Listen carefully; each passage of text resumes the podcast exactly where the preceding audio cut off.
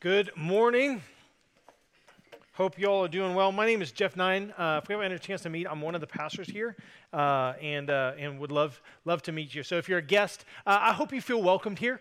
Uh, this is a this is a space. Maybe you're maybe you're kicking the tires either on this church or kicking the tires on church in general or the Christian faith, and uh, and we're glad you're here. And I just want to say specifically, if you're not a Christian here in the room, I just want to say thank you for being here. It's a it's a really brave thing to not believe necessarily all the things that, that, that, church often believes and then walk into a room full of people that are singing things that may seem unfamiliar to you. Uh, and it's a brave thing for you to be here. And I just want to acknowledge that, and I want to say thank you for being here. Uh, it would be our privilege to get to know you, uh, to, to, to, to answer any questions you have. Guys, there are no questions ever off limits any questions you have, any challenges you feel, uh, maybe, it, maybe it's just doubts that you're carrying, we'd love to talk to you about it. Um, and so I, I, hope that I hope that we could have some conversations. We'll have some people up at the front afterwards that would love to talk with you.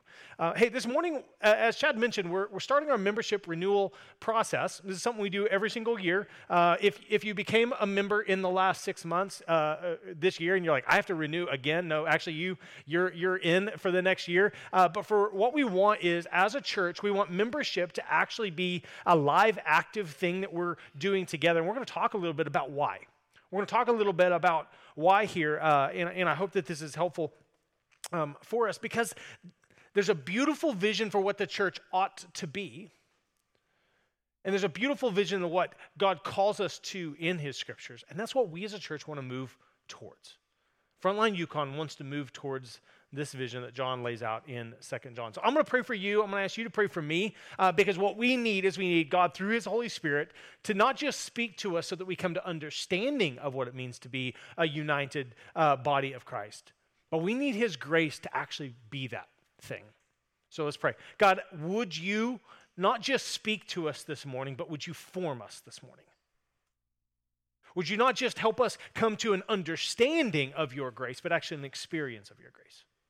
Uh, would, would, you not, uh, would you not just call us to the elusive goal of unity and then leave us alone, but God, Christ, would you unify us? And would you work in us, I pray. In Jesus' name, amen. Amen. It's not a stretch to say that this is the most interconnected generation of all human civilization, right? I mean, what did people do before Zoom and FaceTime, huh?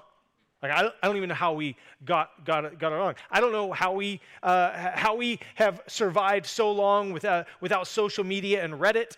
Um, joking, those things have become a bane uh, to many of our existences. And yet, here's the thing: these are tools that have uh, enabled us to connect over great distances in ways that we've never thought possible. We've met friends uh, online that we've never met in person. We are connected in ways through uh, country clubs, fitness clubs, Facebook groups. I was at the mall yesterday and they tried to me, get me to join some rewards card as a member. I don't even know what that community looks like. But talk about interconnected. We're deeply, deeply interconnected. And yet, has there ever been a generation more alone? Sociologically, there's been lots of studies showing that the more interconnected we have become, the more lonely we've become. So, surely there is something that we are needed that's much deeper. If we were to look at most modern communities, broadly speaking, I think there are four kind of th- markers that would define what they often look like. The, the first would be individualism individualism. Ultimately, many of the times that we see membership even talked about culturally, or we talk about being a member in something, it really is about me as an individual coming and joining this collaborative thing as long as it suits me. In other words, I'm in the community simply for me. I, it's actually self-centered. It's, it's how can I as an individual gain here, which, which leads to the second. These, these communities are defined not just by individualism, but by consumerism that ultimately I'm engaging in a community for what it gives me. I'll give you what you're asking so that I can get your goods. I want to barter in order to gain some advantage. I'm here, I'm here in a community simply as a consumer. Well, it doesn't take long for consumerism to turn into cynicism, does it? Because how many times can we be let down before we begin to treat the whole thing like a fraud? So now we engage in communities, sort of, but we engage it through this lens of cynicism. We're just waiting for the other shoe to drop. We're just waiting for somebody to uh, offend us and push us away, which then sends us on a search for an idealistic community. It, it may not be real, it may not even be possible. But our cynicism actually drives us to an idealism in which we step into a community hoping for the best, and as soon as it fails to meet our ideals, we're out the door. That, those four things mark community in the modern age. But at the center of all four of them is the idea of distrust. That ultimately we are moving towards one another because we know we need something from one another. We, we feel deeply this need for connection, this need for community, and yet we don't trust anybody. Now, I, I'm, I'm right there with you. It feels like we've been given reasons not to trust, right? We've seen whole social media movements built around the idea that we can't trust the person around us or next to us. So, distrust brings us into a community, but we keep everybody at arm's length because we don't trust them to get closer. But eventually, what does it lead to? It just simply leads to disunity. Eventually, I'm out the door. Now, the Bible calls us to something radically different. The Bible fundamentally calls us to community. And it's fascinating that so many of Scripture's commands to us as believers are actually communal commands. They're not just given to individuals, they're actually given to a community. This entire book of Second John is written to the elect lady and her children, which is simply a, a way of talking about a local church and the members that comprise it. But what John is saying is he's not saying to individual members in there, hey, you have this command, and you have this command, and you have this command. He gives a collaborative, communal command to the entire church. Why are we looking at Second John this morning? I mean, look, it's really short. Surely it doesn't have a lot to say. There's nothing complex. This is what's beautiful about this book. It's written by one of the apostles to a local church and it is clear and simple, but it is profound in what it calls us to. It is clear, it is simple, but it is profound. And it speaks with a powerful prophetic authority that we here at Frontline Yukon right now on June 6th need to hear. I want us to go through this book as the Apostle John is speaking, not to the church generally, but to this church. Let's hear what John says to Frontline Yukon.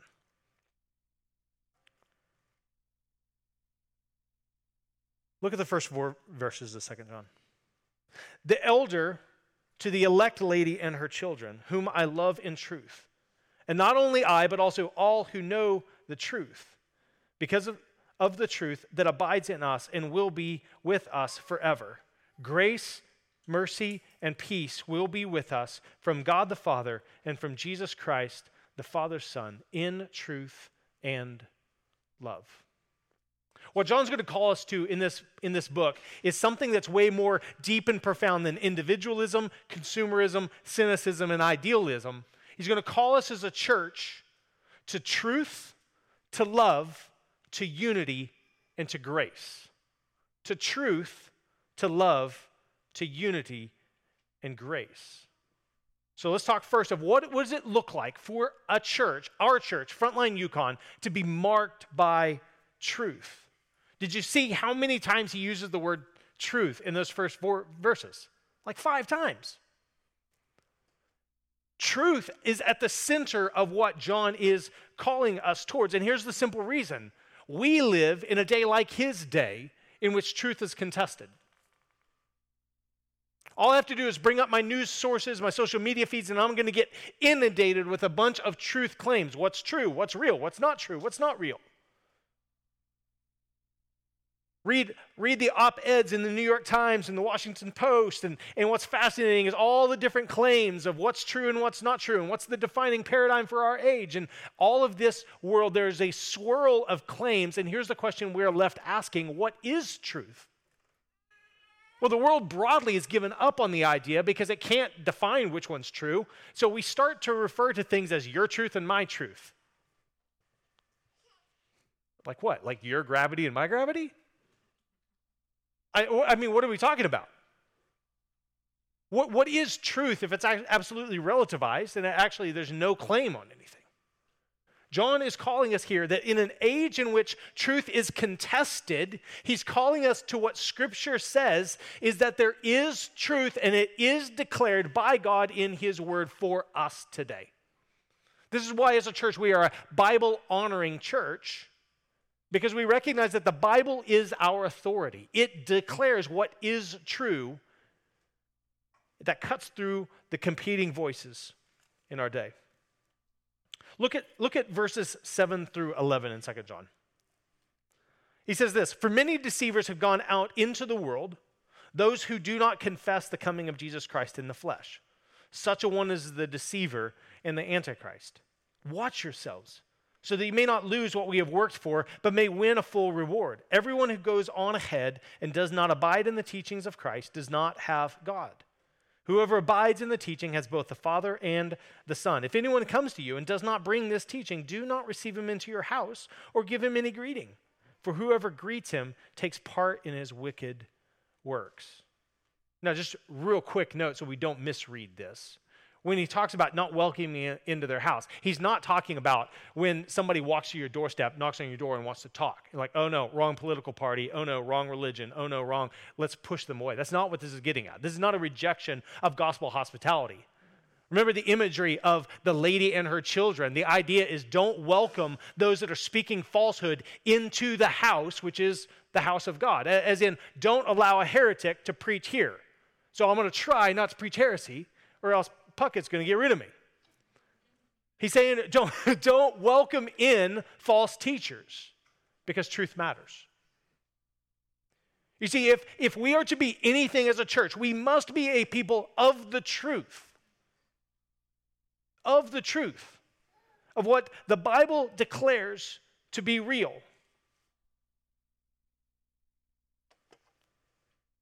We care as a church about doctrine. We care about right beliefs about who God is, about what creation is, about how God has come to this world to redeem and rescue. We teach about what the Bible says about sin and repentance and how God's grace comes to us in our need. We're going to teach those truths over and over again. And as a church, we value doctrine, as does John, but he's not talking about doctrine as a mere intellectual exercise. He's not saying, I want you as a, as a community of faith to be able to pass a theology test. And a lot of you go, whew. But rather that we might know truth and live in truth, to actually embody these realities. That we as a church are called to know the truth, but to love the truth and live out the truth among ourselves and among our community. The Bible is interested not just in doctrine of what we know, but of right living as well that comes out of right doctrine. You see, seeing what is true brings us face to face with God as He is. But when we see Him as He is, there's one very clear thing we cannot get around seeing, and that is His love. So, God is a God of truth, yes, but He is a God of love. Look at verses 5 and 6. And now I ask you, dear lady, not as though I were writing you a new commandment, but the one we have had from the beginning, that we love one another. And this is love, that we walk according to his commandments. And this is the commandment, just as you have heard it from the beginning, so that you should walk in it. What John is getting at is if truth brings us to an understanding of God as love, and we are called to be like God, then we are called to what? We're called to love. Now, in our day and age, just as truth has been kind of washed away, so has love. We use the word love in our culture, but it doesn't sound like love. We use love to talk about attraction or infatuation fleeting feelings, emotional connections that may be here today and gone tomorrow. We talk about love, but, but, I, but, but, I, but I often wonder if we really understand what we're talking about. Because in our culture, in our day, love is seen as something that's centered on the self. I love you not because of I actually care about you, but I love you so that you'll give me something in return. I use my love to barter in exchange with your love. And when you stop giving me love, I've got an excuse to peace out. That's not remotely what the scriptures talk about, is it? That the Bible calls us to a radical love of the other that looks like the love that God has for us. Scripture is very clear. It does not say God loved us because we are cute, cuddly, and liked him back. It didn't say God loved you because you were friendly to him. He's just returning the favor. No, it says that God loved you when you were his enemy. Right? When you were his enemy, when you were opposed to him, when you wounded him, when you crushed him, when you took advantage of him, he loved you. And then the scriptures say, hey, let's love like that. Let's love like that. Let's pursue one another like that. Let's extend to others the love that God has given to us, not because they deserve it, not because they've earned it, but because that's how God loves. As a people, we are called to truth and we are called to love. So, what happens? What, what happens if a, if, if a church begins to love like this? What, what does it look like for a local church to pursue truth and begin to love like this? It leads to unity, does it not? When I love like this, we are drawn towards one another and unified. Look, look at verse 1 and verse 13. It's interesting the way he frames this entire book. Verse 1 The elder to the elect lady and her children, whom I love in truth, and not only I, but also all who know the truth. And then look at verse 13 The children of your elect sister greet you.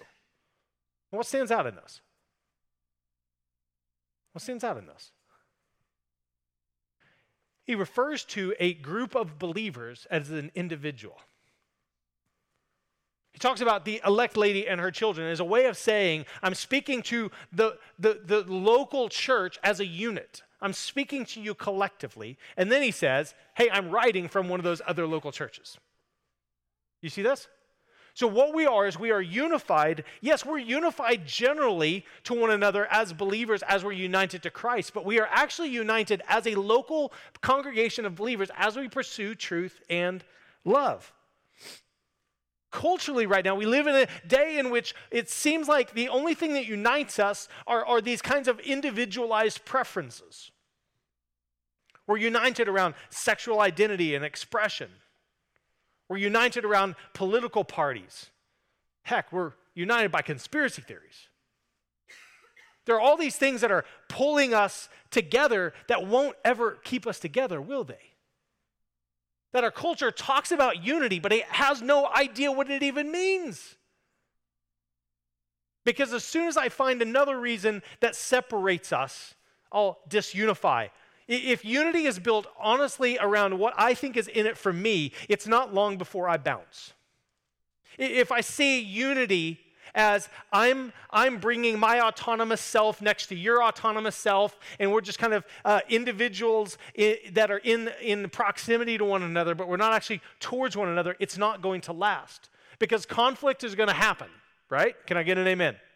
Conflict's going to happen. And if that's the way we're approaching community, eventually we're done. We're gone. We're out. That person offended me. That person hurt me.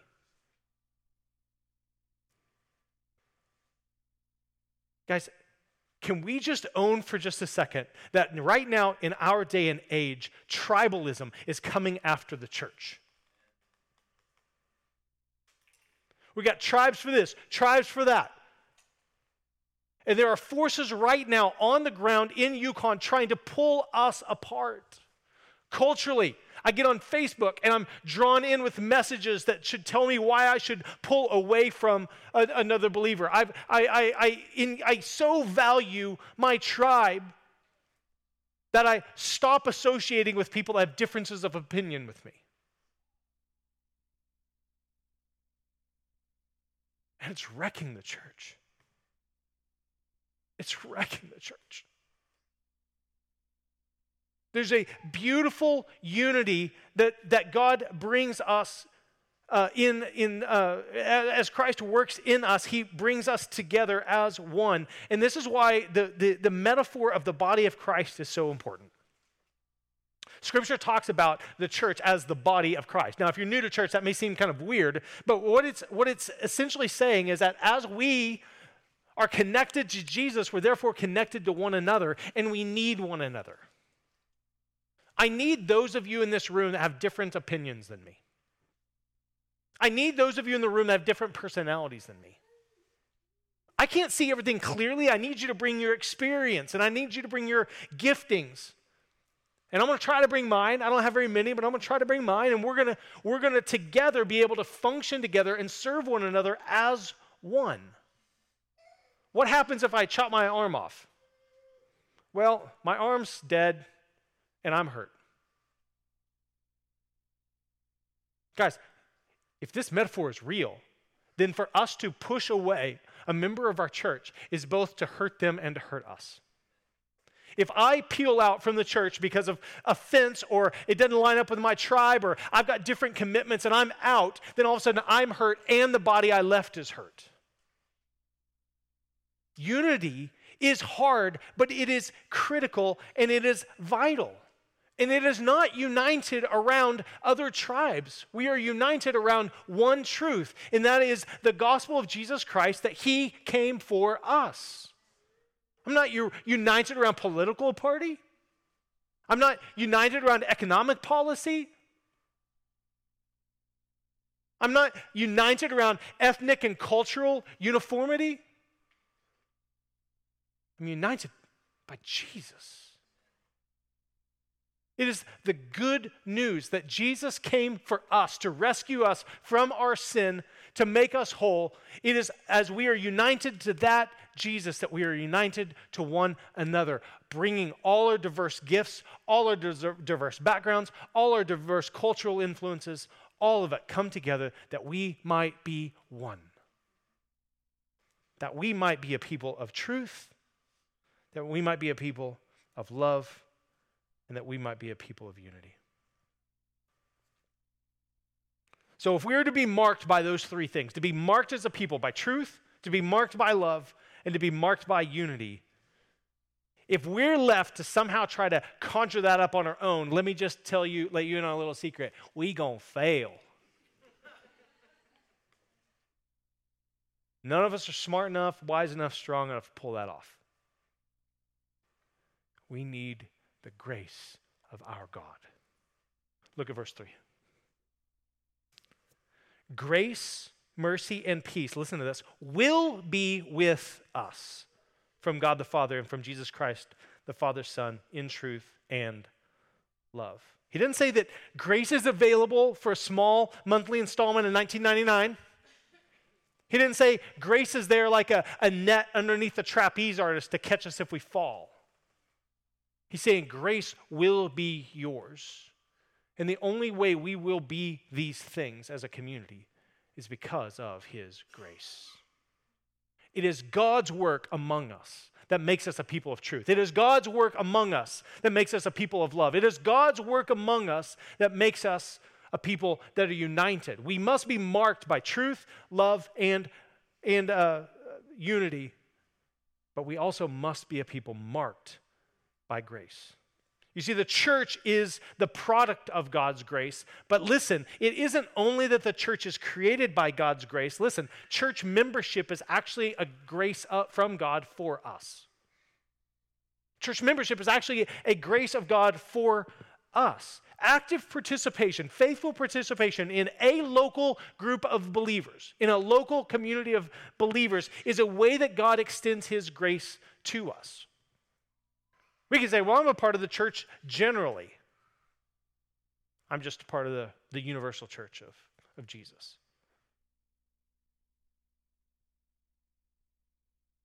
My question on that is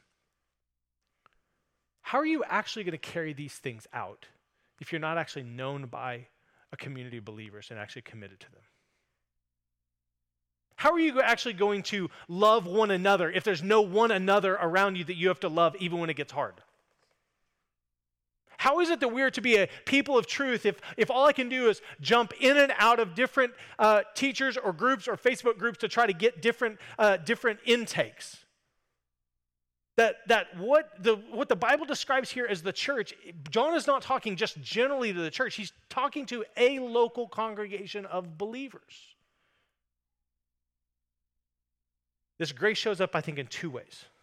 The first is the grace of God is given to us through church membership in the realm of formation. It forms us to look more like Jesus. Hey, let's just be honest. Church, being committed to a local church is hard. I remember sitting down with uh, a few members in this church uh, a number of years ago, and I was talking to them, and I said, Hey, one thing I can promise you as a pastor in this church, I'm going to let you down. And we were on a Zoom call about six months ago, and that person said, Hey, you remember when you made that promise? I said, Yeah. She goes, You fulfilled it. she said that out of love. But she also didn't peace out because it got hard. Like, w- part of us being formed to look like Jesus is being put in situations where all of a sudden I have to ask, is the grace of God enough to keep this relationship together? That how do I learn how to love like God when God was rejected by us if every time I'm rejected, I'm just je- hitting the eject button? That I'm actually formed as a disciple of Jesus, having to learn how to love like Jesus when I'm in the trenches of local relationships. I need I need those of you in the room that see my blind spots to call them out. But if I'm not known by a local group of believers, nobody's there to call my blind spots. And I've got them. And you've got them. And we need the church around us to where we are known and where we are committed to learn to walk like Jesus. Mark Sayers says it this way In an age that encourages maximum autonomy and the transgressing of limitations, perhaps we need to see the institution of church as a spiritual discipline. We get the idea that making, uh, that making the choice to wake up early and read our Bibles, or to commit to regularly giving away our money to a charity, or to fast may not always be pleasurable, but in the discipline of these things, it is in the discipline of these things that we become more Christ like. Yet we expect church to always be pleasurable, enriching, and exciting. Maybe the limitations of church, the discipline of regular attendance, the commitment it requires also teaches us to be Christ like. Maybe we need to reimagine church in our minds as a spiritual discipline, which teaches us the value of delayed gratification, of personally investing in change, and becoming more like Jesus. That seems worthwhile to me. That seems worthwhile. This is why, as a church, we take membership so, so, so we put so much emphasis on church membership because I think this only happens when a local church is, uh, members of a local church are committed to one another, and then they pursue these things together. But here's my question What happens if, as a church, we live like this? What happens if, is, if, if as a church, we are marked by truth, we're marked by love, we're marked by unity, and we're marked by grace? We see the grace of God in church membership as it plays out as we become a countercultural witness to the world around us. Look, if we love like this, you can bet that the city of Yukon is going to take notice. If we stay unified when all of these tribal pressures are pushing us apart, if we were to stay unified in the midst of that because of the gospel, the city's going to notice. Your neighbors are going to notice. They're going to be able to see a lived out gospel that they might not be willing to listen to in any other context. That we actually, as a people, begin to proclaim the gospel of grace by the way that we live our lives. When we no longer let these forces pull us apart, but rather we pursue truth, love, unity, and grace, the world will see. The world will see. So, how do we do this? We move towards one another. We move towards one another. When it's comfortable, okay, yeah, great. What about when it's uncomfortable? We move towards one another. When we hurt one another, we move towards one another. When we're hurt, we move towards one another. That we actually come together. So, this is why community group matters so much. If you're not a community group, we'd love to connect you to one. This is why we take membership so seriously. Like we want to be committed members. We don't we're not interested in a membership database with a list of names. We're actually interested in a community of truth, love, unity and grace. That's what we're trying to to see. And then as we move towards one another, we get to pursue the way of Jesus together. We get to actually live out what John calls us to in this book together. But in all of that, we're in desperate need of God's grace. We're in desperate need of the free gift that He gives to us, not because we've earned it, not because we deserve it, but because He loves us. So if you're not a Christian here this morning, I'm really glad you're here. I think I said that a while ago, and I would love, we'd love to talk to you. But what you need is not us, what you need is God. What you need is not what we offer, what you need is what Jesus offers you. But you're going to find Jesus meet you through the people of grace that he's rescued. And so, if you're not a Christian, we'd love to invite you to, to participate with us, to engage with us, to ask questions with us. But my prayer, you're not going to see it perfectly, but my prayer is that you're going to see these things mark this community. And I want you to recognize that if, as that happens, it only happens because the God who is truth, the God who is love, the God who is one, is a God who gives grace to this community to pursue these things. If you are a Christian, I'm going to ask you to commit to a local church. It may not be this one. Maybe you're not committed to a local church and you're, you're in here kicking the tires on this one or you're exploring. Um, I'm just going to ask you this. There are a lot of great churches around us. It doesn't have to be here. I'll even help you connect to a, another local church that's near you or connected to you. But I want to ask you this commit to a local body of believers somewhere. Don't act like you're connected when you're not. You need to be in a place where you are known and where you can know others. So, like I said, if that's not this church, I'd love to help you connect to a, a, church that it is. But if it is this church, if God has called you to commit to this church, can I just ask you, can we double down as a church to be like this? We're not there perfectly, and we're never going to be there perfectly.